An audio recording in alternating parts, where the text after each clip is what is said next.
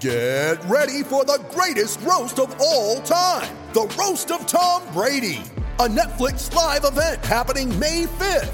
Hosted by Kevin Hart, the seven time world champion gets his cleats held to the fire by famous friends and frenemies on an unforgettable night where everything is fair game. Tune in on May 5th at 5 p.m. Pacific time for the Roast of Tom Brady, live only on Netflix.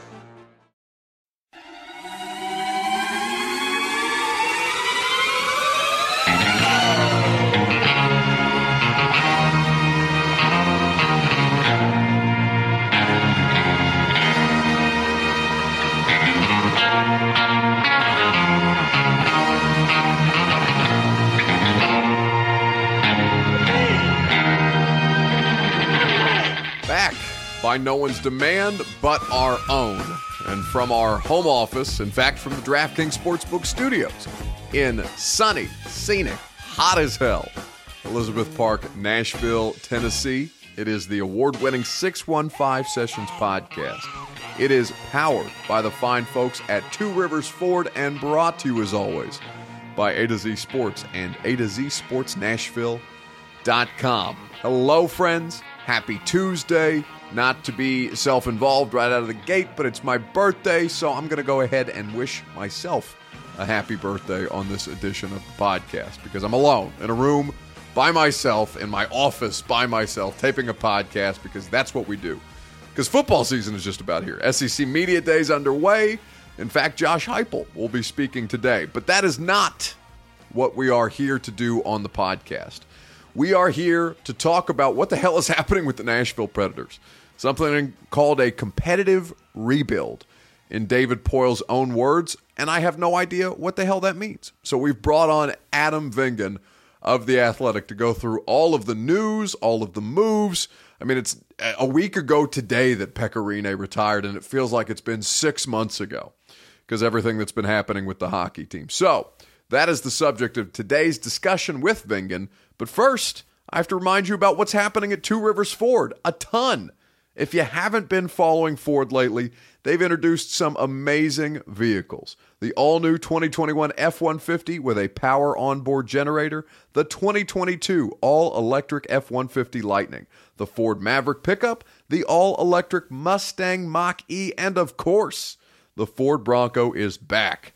When it comes to technology, Ford is cutting edge, like the Ford Pass app that syncs with your vehicle, lets you start your car from your phone, and alerts you when you need service. The new Fords are loaded to the gills with this kind of technology. But honestly, what makes Two Rivers Ford the best Ford dealer around is what isn't new.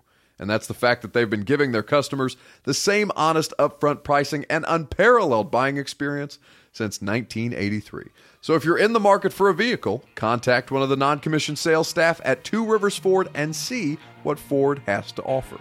Two Rivers Ford, powered by Ford, driven by people. Let's get to Vingan.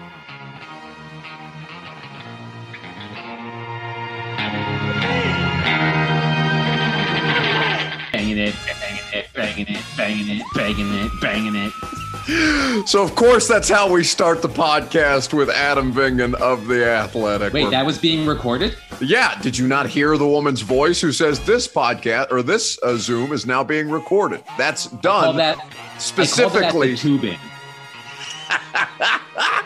I call that the Toobin just because now people understand um, Yeah. they're being recorded at all times, so don't do anything improper while on a Zoom meeting. I don't know if the timing of the automatic voice and the allegations regarding Jeffrey Toobin, which were not allegations, they were proven.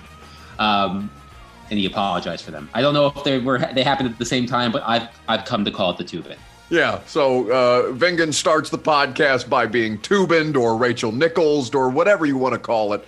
I'm not doing anything Jeffrey Toobin was doing. Don't put that thought in people's mind. Well, that's an important clarification for the people who are only listening to this podcast and not watching us on the A to Z Sports YouTube page. That voice, of course, who is not going to get in any trouble, but instead we are going to bang out this podcast together, is Adam Vingan of The Athletic because there's a hell of a lot more happening with the Nashville Predators than should be happening on June or July the 19th. Uh, at this point. Uh, an exciting couple of weeks. Certainly a lot of good coverage there at theathletic.com. Well worth your subscription. Vingan, um, where where do we start? Where where do we even begin? Because I mean, it's been some time since Pekka Rinne retired. At this point, I don't think we need to. It's been a week. What are you talking about? Vingan, I'm talking in too many places, buddy. It all seems like it happened 10 years ago for me. I was last Tuesday. Yeah, so not even a week. Not even a week at this point. Uh, Viktor Arvidsson has been traded. Ryan Ellis has been traded. There's a list of protected players and unprotected players uh, for the Nashville Predators with the looming expansion draft. So I'll and and a an openly gay Predator announced today. Uh, Luke Prokop, I believe, is Correct. the defenseman's name on Sports Center as I go back and forth between SEC Media Days and ESPN. Buddy, I'll I'll let you pick because this is there's a whole lot of shit that we got to talk about to do with the hockey team that you cover, and uh, I can't keep my head on straight with it. Well, let's start with the news of today, Monday, July 19th. Yeah. And that is Predators defensive prospect Luke Prokop came out as gay. Yep. Um, he is the first active player under NHL contract to come out as gay, according to ESPN.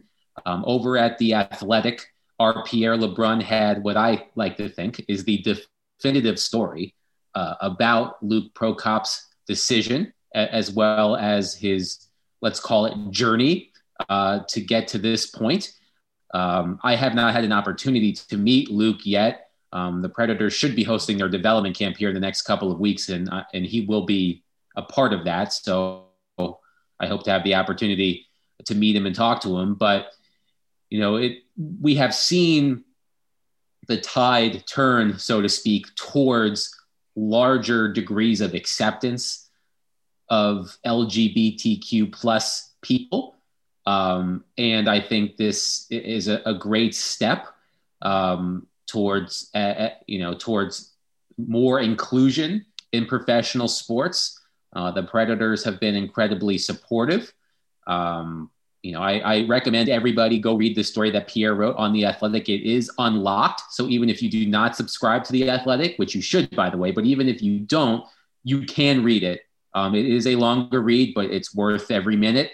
Um, he does a great job of breaking down everything about Luke. So I'm not sure if you say congratulations at a time like this, um, but you know, it, it's an incredibly brave thing um, that Luke did and I, am glad that he is happy and receiving a lot of support from not just the Predators, but around the league. And I even saw Billie Jean King uh, retweet our story and offer her uh, support. So hopefully, this will have more far reaching impact than just within the NHL. Yeah, I mean, it is it is an interesting, you know, how do you how do you discuss it? How do you, you know, how do you you you obviously cover the story of an openly play gay uh, or openly gay player in any sport, whether it's Carl Nassib who announced uh, that on social media a couple of weeks ago in the NFL, the Las Vegas Raiders pass rusher, and now with Luke Prokop in the NHL, and of course having a local tie with the Predators. You know, it, it you you do want to congratulate them, I think, because this is it takes a, a great deal of bravery, especially given considered. It was my understanding that he's only 19 years old. Vingan, is that accurate?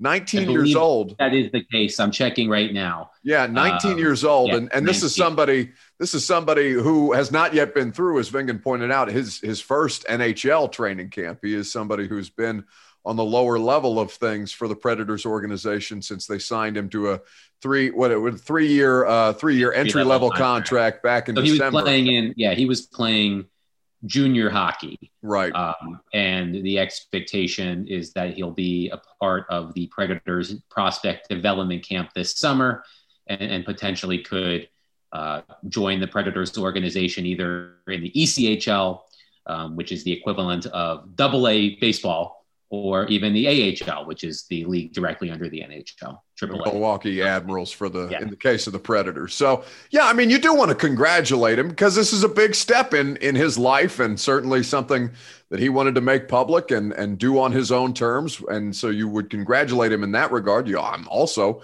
you know, I have great admiration for somebody like that who because that's you're you're inviting a whole lot of a whole lot of mess one way or the other into your life. And, and hopefully at some point societally, we, we move on from this needing to be an announcement that requires so much dedicated media attention, not because it's not important, but just because it's normalized behavior and we no longer have to make a scene every time. Right. And I don't want to, making a scene is probably not the right phrase that I should use, but I think the audience understands what I'm saying. Where, mm-hmm. you know, mm-hmm. we, we hope to get to a place where this is normalized and does not need to be treated as an anomaly rather and and garner you know ESPN coverage and a and a a massive uh, article, a really well done article on the Athletic uh, from Vingan's teammate Pierre LeBrun. So you know, I, I think it's multi-layered, multifaceted, but it is it is good to see, as you mentioned, the amount of support. Now, I'm sure there's plenty of bad shit in his mentions too. When you put that on Twitter, you got to understand exactly what you're opening yourself up to.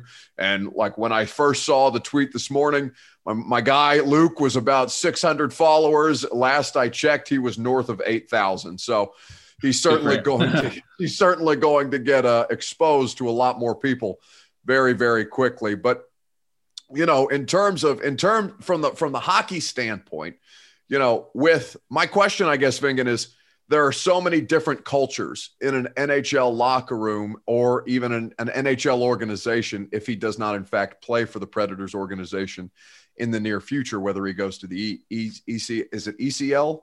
The, ECHL. ECHL or the AHL as opposed to the NHL. You know, hockey is such a such an interesting dynamic from all of the different cultures that you have. Many cultures with many different beliefs and stances on on the idea of homosexuality.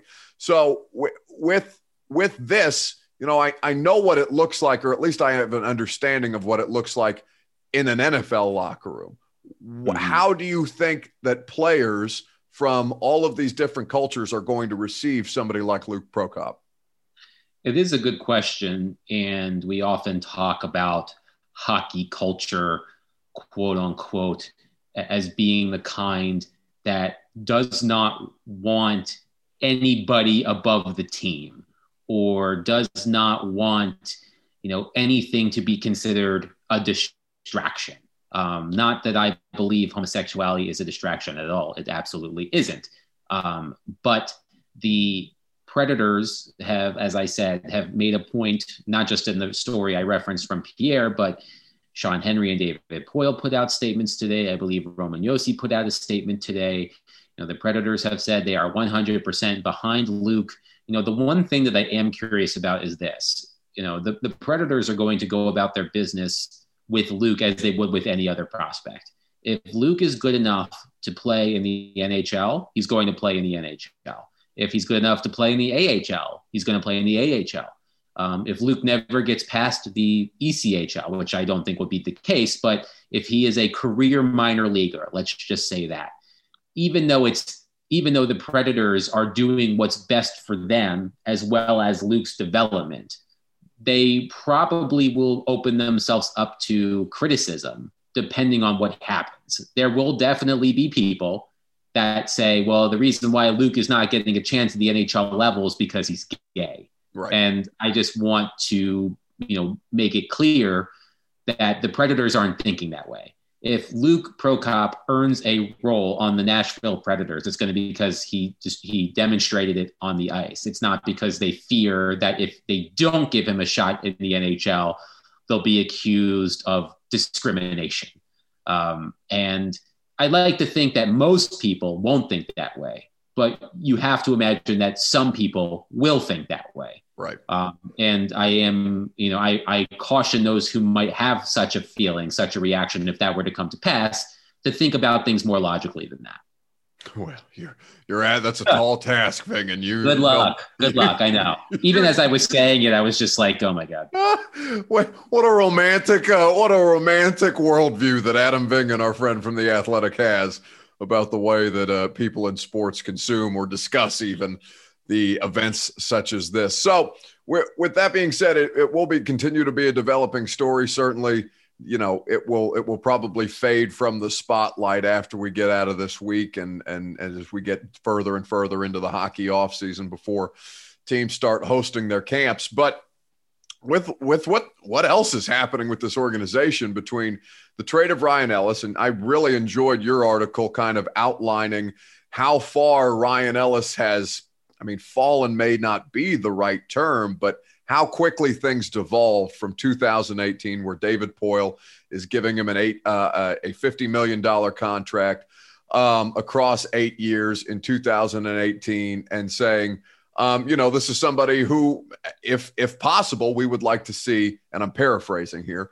but we would like to see him play, if possible, his career here in Nashville for the Predators. He's one of these pieces that we talk about all the time from the 2017 Stanley Cup run that they ended up get signing to a long-term contract, and who, you know, whether it be because of an accumulation of injuries, age, or all of the above, has underperformed on a high on a on a substantive salary. So Ryan Ellis gets traded away to the Philadelphia Flyers. They get a couple of guys back, uh, who one of whom they basically swapped to Las Vegas in order to trade for another uh, another player at this point. So now with Arvidsson out, with Ellis out, about ten and a half million dollars in change that they've cleared up in these two moves, and I think somewhere in the area of twenty six million that they have total available to them. Vingan, they they have to make use of the money that they have available to them. And as you pointed out in your article, you know, it's it's a reasonable assumption to say that they're nowhere close to done.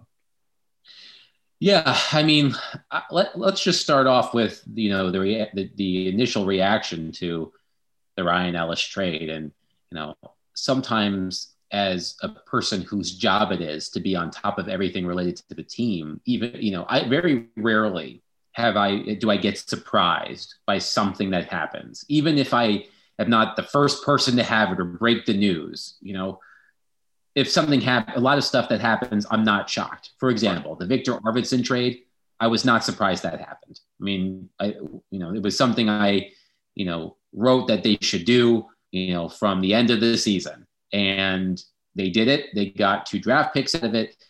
That wasn't a surprise Ryan Ellis being traded to me was a surprise, um, just because of how beloved he he is by David Poile. Um, and you referenced uh, the quote I used at the top of my story on Saturday from the day that well, it was a couple of days after Ellis signed that eight-year contract about how David said, "I'll do everything in my power to make sure that he finishes his career here." Well, that obviously didn't happen. Um, but you know the the respect um, that Ryan had within the Predators organization, it just didn't it didn't seem likely that it would happen. I mean, would they consider it? Sure, but would they ultimately do it? I wasn't. I was skeptical. Right. Um, and, and and they did. And you know, when I think back to Ryan Ellis's most you know most recent the last few years in Nashville, you know, I, I would argue that Ryan Ellis was the most polarizing Predators player among the fan base. Um, I don't believe there's any middle ground with Ryan Ellis when you ask people for their opinion. When you ask Predators fans for their opinion on Ryan Ellis, there's no middle ground. Yeah. There are people who say, I love him. He's great. He sacrifices his body. He's a great leader, great two way defender. Then the other side, He's small. He's injury prone. He's overpaid. Um, I, I almost, I can almost guarantee you that if you were to ask three people who are Predators fans that do not like Ryan Ellis, why they don't like Ryan Ellis, if the first thing out of their mouth is not the play in game five of the 2019 playoff series against the Stars, where he and Jamie Benn went back for a puck and Benn just swatted him away like a gnat. If that's not the first thing out of their mouths, I'll be surprised. Um, and look, if Ryan Ellis were the size of Mattias Ekholm, he'd have a lot more fans, I think.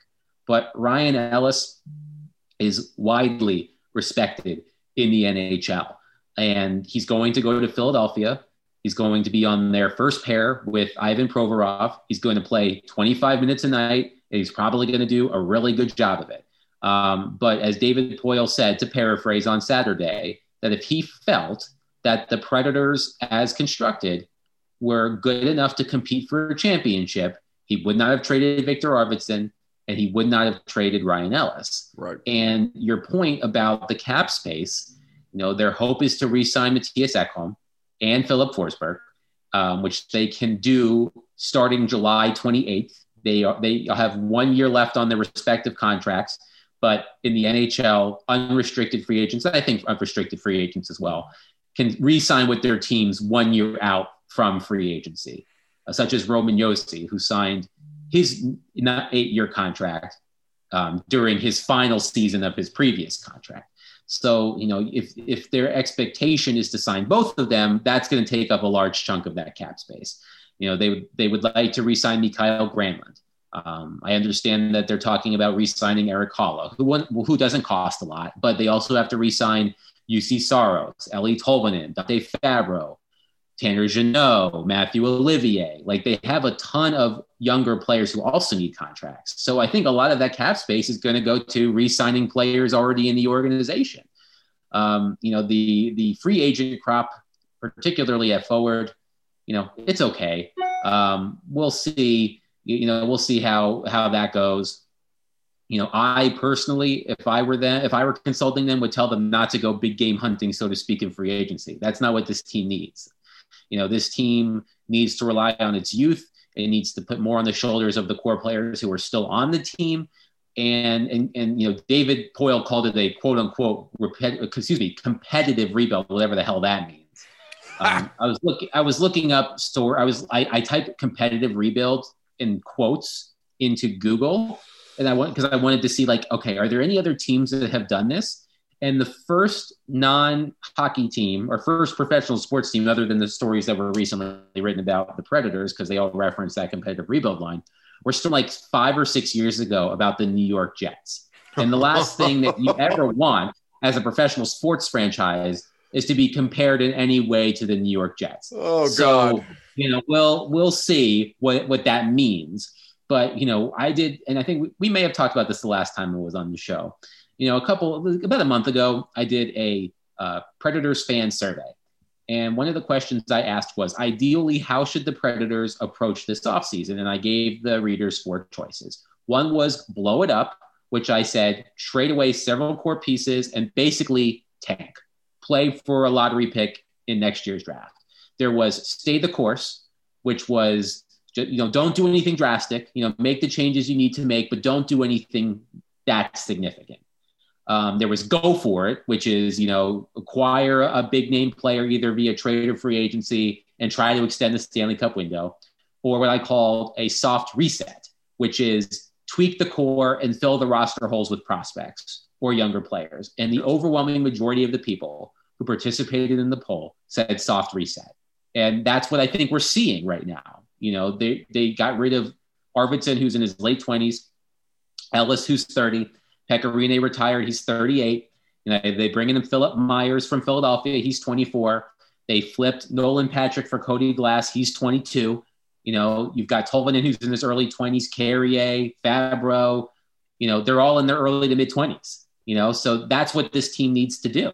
So, you know, I know a lot of Predators fans will look at that big chunk of cap space and start salivating over the possibilities. But also, when was the last time a major free agent acquisition or trade acquisition worked out for this team?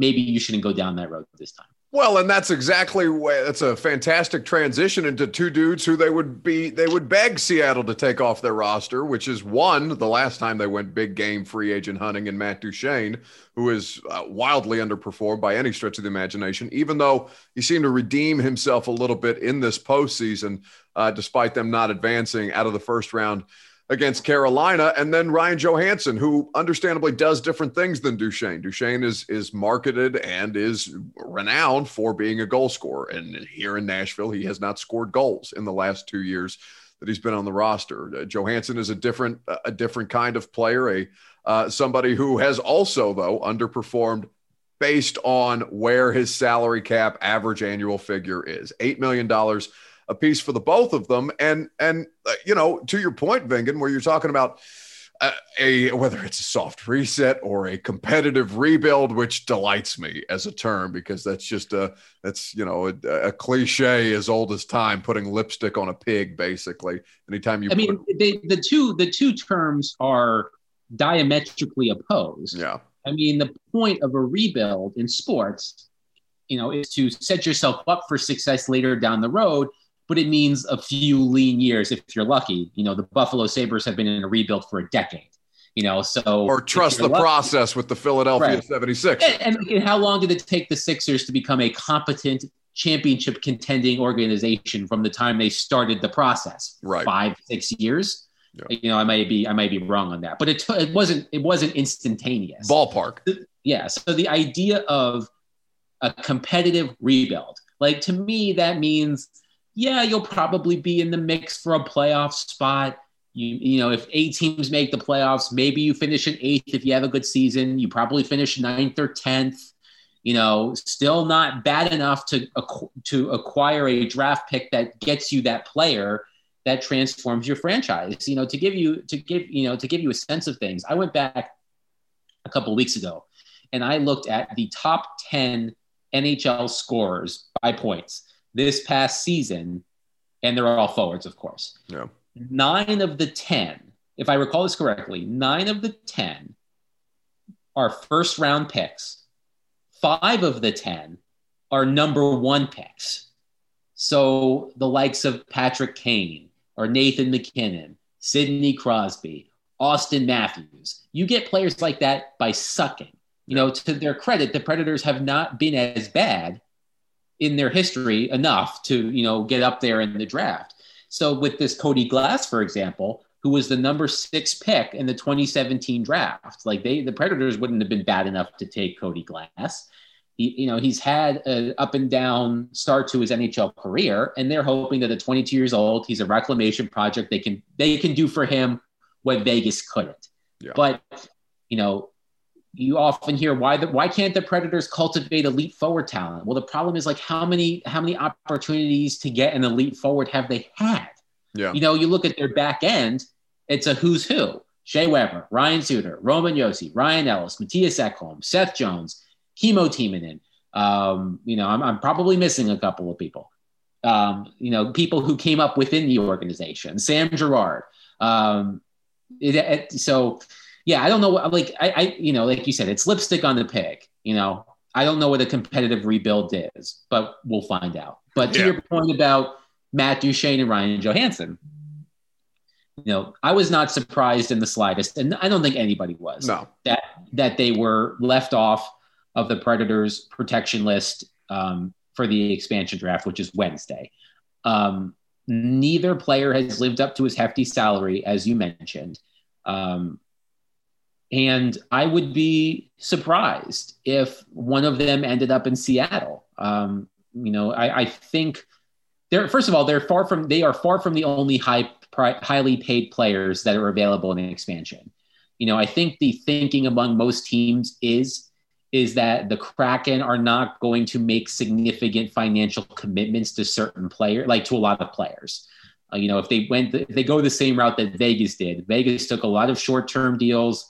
You know, a lot, you know, a lot of players on lower cap hits. They flipped a lot of guys. You know, they picked up a lot of assets, draft picks, and prospects. So if Seattle is going to do the same thing, it's unlikely that one of Duchene or Johansen will be selected unless the predators heavily incentivize them to do so but i can't i can only imagine what that price would be like would you like the, the question the predators have to ask themselves is this is it worth giving up let's just say two draft picks and a roster player to get rid of Matt Duchene. Like if you're David Poile, would you give up a first round pick, a third round pick, and Calle Jarnkrok for to just to get rid of Matt Duchene? Hell no. I, I would not. No. You know, the most likely, I think the likeliest scenario, and things change rapidly these days. So by the time you're listening to this, I could be completely wrong, is that Calle Jarnkrok to me makes the most sense as a Seattle Kraken expansion draft pick.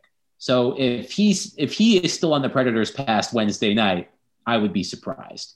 And you know, quite frankly, you know, there have been some discussions among Predators fans and media about you know how are Matt Duchene and Ryan Johansen going to react to this? How is the dressing room going to react to the trades of Arvidsson and Ellis? And how are how is Colton Sissons going to react about being unprotected? You know how you know how is Filip Forsberg going to think about re-signing with all of these players no longer on the team? And quite frankly, I don't give a crap how they feel because this is this is on them. It's not good enough. If, if it was good enough, they as as in David Poile's old words, if it was good enough, they would have kept the thing together. Instead, now we have a competitive rebuild, whatever the hell that means. And if those anything, players, those players have to be smart enough to know, Vingan. You know, self awareness is not always something that comes in in any uh, job, way, no, shape, but, or form. Yeah. But they have to understand that what they did last year, regardless of how heroic an effort it was to squeak into the postseason at the end and to push Carolina the way that they did, they have to know that they largely shit the bed. Well, when you think about how many opportunities this team got, so of course they, they go to the Stanley Cup final in 2017. Everybody's happy, everybody's great. The following season, they win the President's Trophy and they lose in a second round series in seven games to the Winnipeg Jets, who were the second best team right. in the NHL. So it wasn't like a significant upset. And famously, David Poile said after that season that the players petitioned him to keep the group together to give it another run. And the following season was not as successful from a point standpoint, but they still won the Central Division and they went out in six games to uh, the Dallas Stars. And I bet, like, at that time, like to me at that point was when this team needed to start being broken up was after the 2019 playoffs i feel like if you're a team that says let's run it back and you don't win then i think there should be repercussions and the only thing that happened really was pk subban was traded and they re- and they signed matt duchene yeah. Then they go out and they lose to Arizona, a team that wouldn't have made the playoffs under normal circumstances in the Edmonton bubble they they they mess with the the secondary pieces. You know, they trade Nick Bonino, they let Craig Smith go to free agency, they traded Austin Watson, they bought out Kyle Turris. You know, if anything, this team probably got at least two more chances than they deserved. So when I think when I when I see Filip Forsberg put a big thumbs down on Instagram, you know, does he have every right to be bummed that his one of his closest friends, Viktor Arvidsson, was traded? Yes. He has i mean it's a as much of it as much as it is a business these guys are very close. Sure. So are, if so if filip is filip if, can filip be angry? Sure. I mean it sucks when you when you lose a friend. But he also has to look himself in the mirror and say i am i'm partly responsible for this. You know matt duchene ryan johansen roman Josi, Mattias ekholm ryan ellis they're all partially responsible for this. So you know sh- should there be like I'm, I'm not going to completely dismiss the idea that you know the Predators shouldn't be concerned about how some of this is going to go over but i'm also be like like you guys you make millions of dollars you were supposed to be a stanley cup contender you blew it and this is what happens so suck it up everybody like that's just how i feel about it that's a great way to end the podcast adam vingan dropping hard suck truths uh, we're banging out podcasts we're banging telling people to suck, it. suck it up. And thank thankfully nobody got toobined today. We've dodged a bullet for at least one more. Episode. Do you think everybody listening is aware of what Jeffrey Toobin did? No. Should we explain it? Well, I don't think we should explain it. I think we should simply leave it as a segment called Google It and then let the people educate themselves uh, yes. in their own time. That would be Google probably... Jeffrey Toobin Zoom. That's all you need to know. and, and make sure you don't do it on a work computer. T O O B I N yeah. Yeah, and and you know, uh, just just put aside NSFW. Put us put aside the the great work that he did on the OJ documentary, and make sure you hone in on exactly what went wrong for him at CNN because that is a different matter entirely. It's uh, yeah. you know, we, in the Zoom world, we always have to make sure when the camera's on. That's why they have the little voice that tells you when I'm recording. Vingan, head on yeah. a swivel. The tubing. That's why. I mean, I wonder if at Zoom headquarters they're like, like the like the HTML code for that is like the tubing. probably, probably some uh, some uh, programmer has put it in the code, unbeknownst to the executives at large who are just worried about yeah. the liability of all this. Thanks for hanging out, buddy. All right, thanks, bud.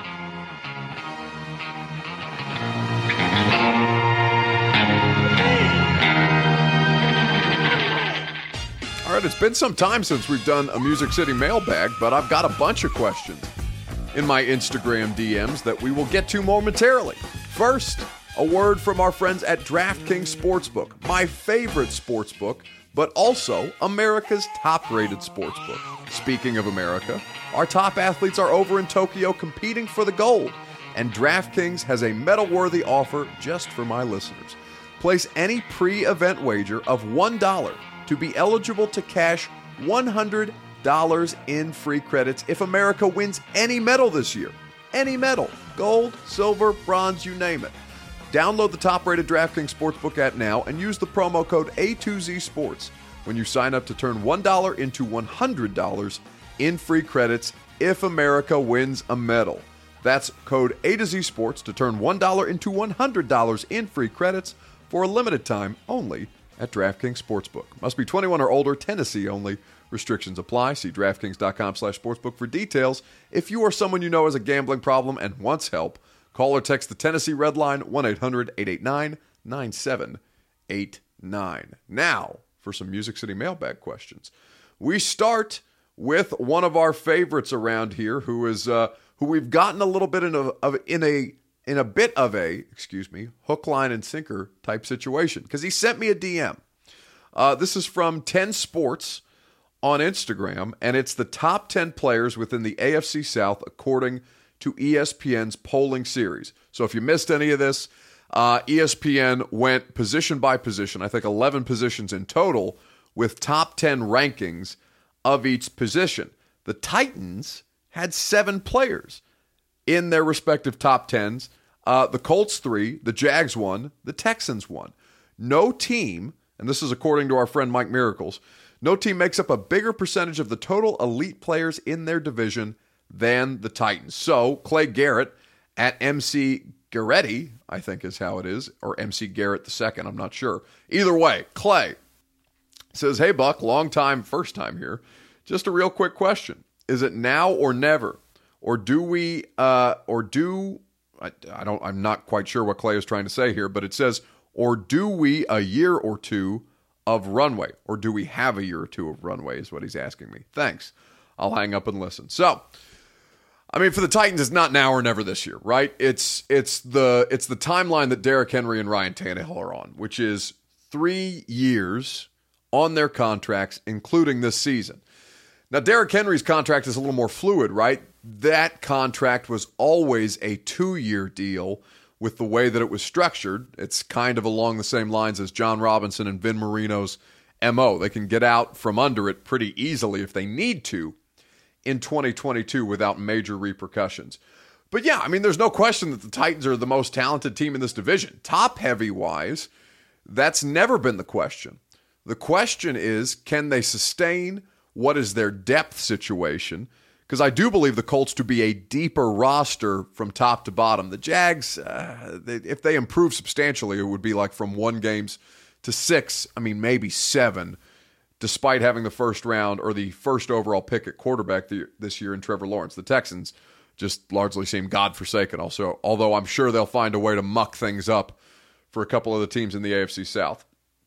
So no, it's not now or never. In fact, it's uh, you've you've got some runway to work with, as MC Garrett asks. But I would just say to you that, yeah, it's critical that you take advantage of this year because Julio Jones, if he performs well and you don't win a Super Bowl, he's going to want a new contract. He's going to want a contract extension. He is going to make you pay for the services of Julio Jones because that's his MO. And that is something uh, with Ryan Tannehill, with Derrick Henry, with a contract extension that A.J. Brown will soon be due, Jeffrey Simmons as well, Nate Davis, who's been one of the best players on that team, young players on that team at great value. You have to, for the financial purposes, take advantage of this window that has been reopened for you. Uh, Steve Dalton at Stephen D. Dalton on Instagram writes Ask the Titans or a player, since no fans can attend practice, can I be invited as a guest to watch by myself? I won't tell nobody else. So, Stephen is reacting to an email that we got, I guess that would have been last week, I think on Friday of last week, where the Titans have said, yeah, no fans will be able to attend training camp practices this year, and they will not be able to have a stadium practice for fans because of conflicts with uh, with oh I'm blanking on the name of the famous country music singer Garth Brooks. Garth Brooks, Nashville SC has a couple of games in August, at Nissan Stadium. You have the Music City Grand Prix, which is going to utilize the parking lot at Nissan Stadium, which complicates things for fans trying to get in and out, and the Titans to host an event there. So uh, there will be no uh, fans in attendance at training camp practices this year, unless you know some of you are traveling to Tampa Bay or live in Tampa Bay and want to go see the Titans have joint practices against the Bucks. And even then, I don't know what the Bucks, the Buccaneer situation is for hosting fans at their facility. But I know that a lot of you are disappointed by this. I know that a lot of you are disheartened by this because this is exciting. This team's got a lot of juice. This team's got Julio Jones, Derrick Henry, AJ Brown, Ryan Tannehill. The list goes on and on. But unfortunately, you will have to wait, and maybe fortunately for the Titans, because they can charge you a hell of a lot more money to attend a preseason game or attend a regular season game in order to see your new squad, um, rather than having you attend a free training camp practice. All right, Ethan Jordan, I believe, concludes this week's. No, there's one more, but Ethan Jordan on Instagram writes in. Uh, asking about congratulations on the checkmark buck. Yes, for those of you who do not know, because I've been loud about it on social media. I got verified on Twitter on Sunday, and I've been just ecstatic. It's the best birthday gift that anybody's ever given me. Anyway, uh, he says, "I hope all of your dreams have come now come true. Next on the docket is to get a dog. Here's a question for you to answer: Which position group would you say is most up in the air when it comes to who is kept outside of the starters? Offensive line, quarterback, running back, something else." And then he says, second question, what breed of dog are you going to get? Yeah, no dogs for me. I'm not a, uh, dog person. Just, I mean, dogs and children, not for me. Um, but so let me let me kind of process this question again. When it comes, what position group would you say is most up in the air when it comes to who is kept outside of the starters? Offensive line, quarterback, running back, something else. So that's an interesting conversation. I, you know, I guess outside of the starters, I'm kind of interested in the defensive line depth, right? Because you don't have Daquan Jones this year.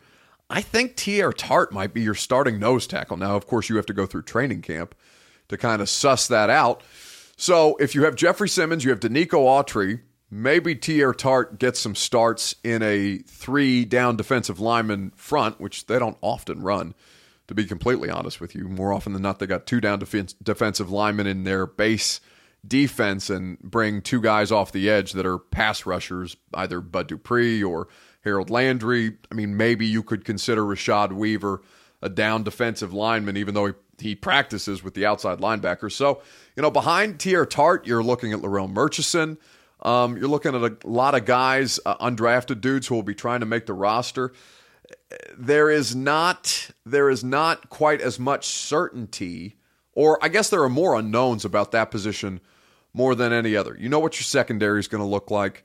You know what your wide receiving core is going to look like. I mean, outside of the top three, I think it's, you know, Cam Batson. It's still Cody Hollister. We'll see who makes the roster out of Chester Rogers or Marcus Johnson. Defensive line, it's not sexy, especially because we're talking about interior defensive line, but I am curious to see who makes the cut from that standpoint because I can't imagine they keep too many down defensive linemen. Um, and really, every other position seems to largely be resolved, which is a good place to be in.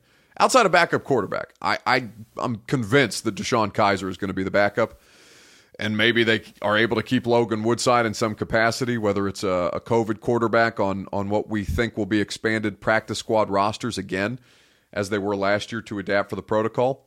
But yeah, defensive lineman, interior defensive lineman, to be specific, I think is where the most uncertainty lies.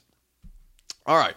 Smash Adams at underscore smash underscore Adams on the gram. The final Music City mailbag question.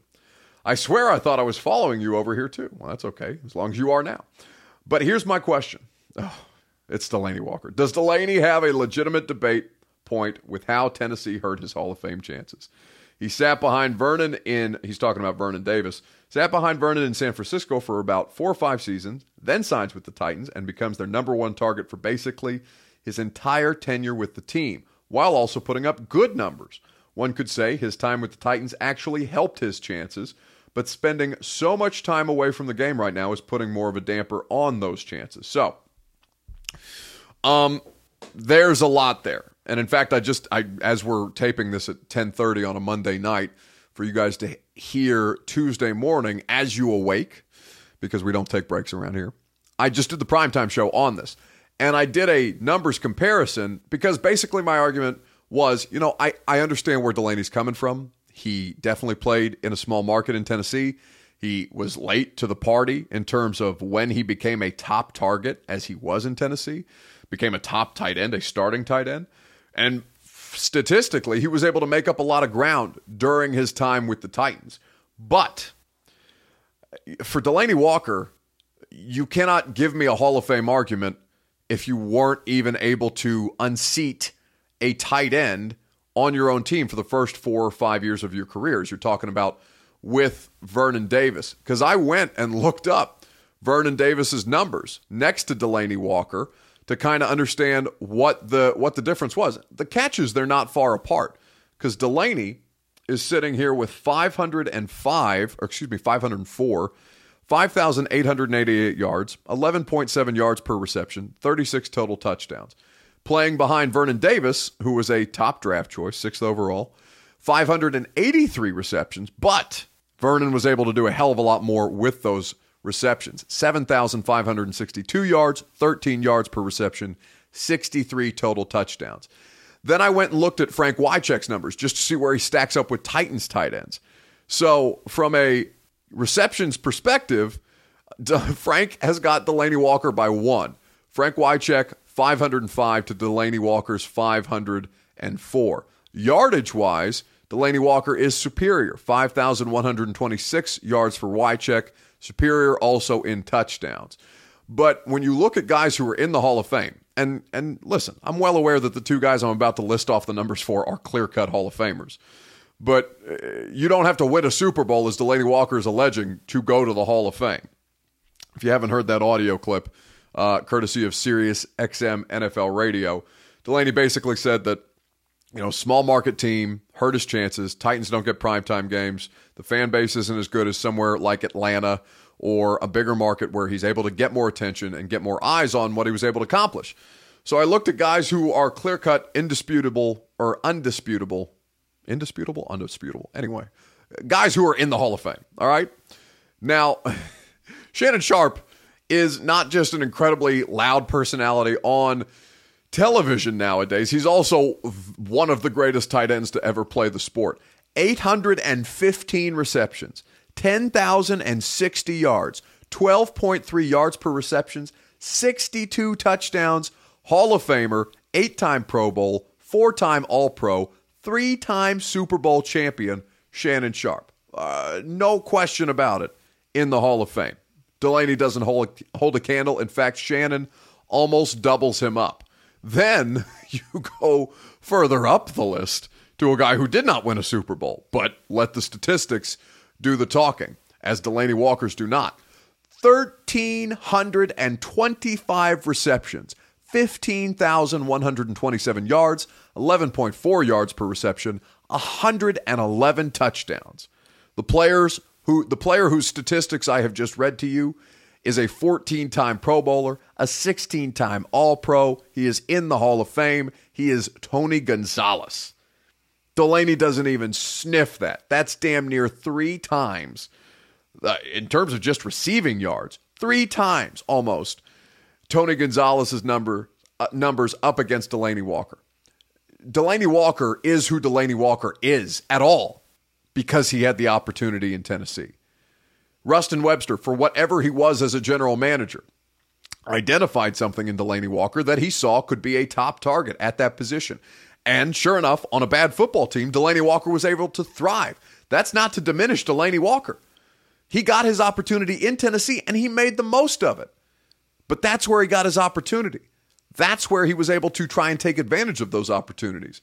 And that's where ultimately the numbers say that he doesn't he pales in comparison to any number of those guys who we have just discussed, whether it's Gonzalez, whether it's Vernon Davis, whether it's Shannon Sharpe.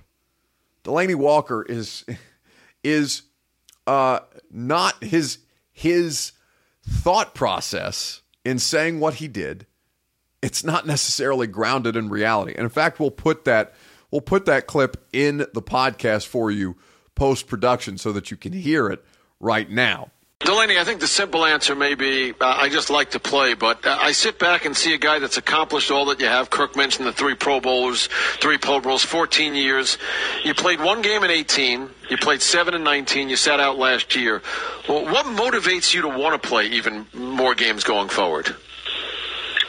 Uh, just man, I, man, I want to win a Super Bowl. Honestly, I feel like that that helps you in in your status as you retire in this game, and it's sad that that's something that you you got to have um, to be recognized sometimes. And again, me being in, in Tennessee, I hate to say this, that hurts my value in any type of uh, awards or accolades because I did play in Tennessee, and you can look at some of the greats like Eddie George, uh, and, them guys just not being getting them coached yet, and uh, it's because they didn't win a Super Bowl and they played in Tennessee. So I'm trying.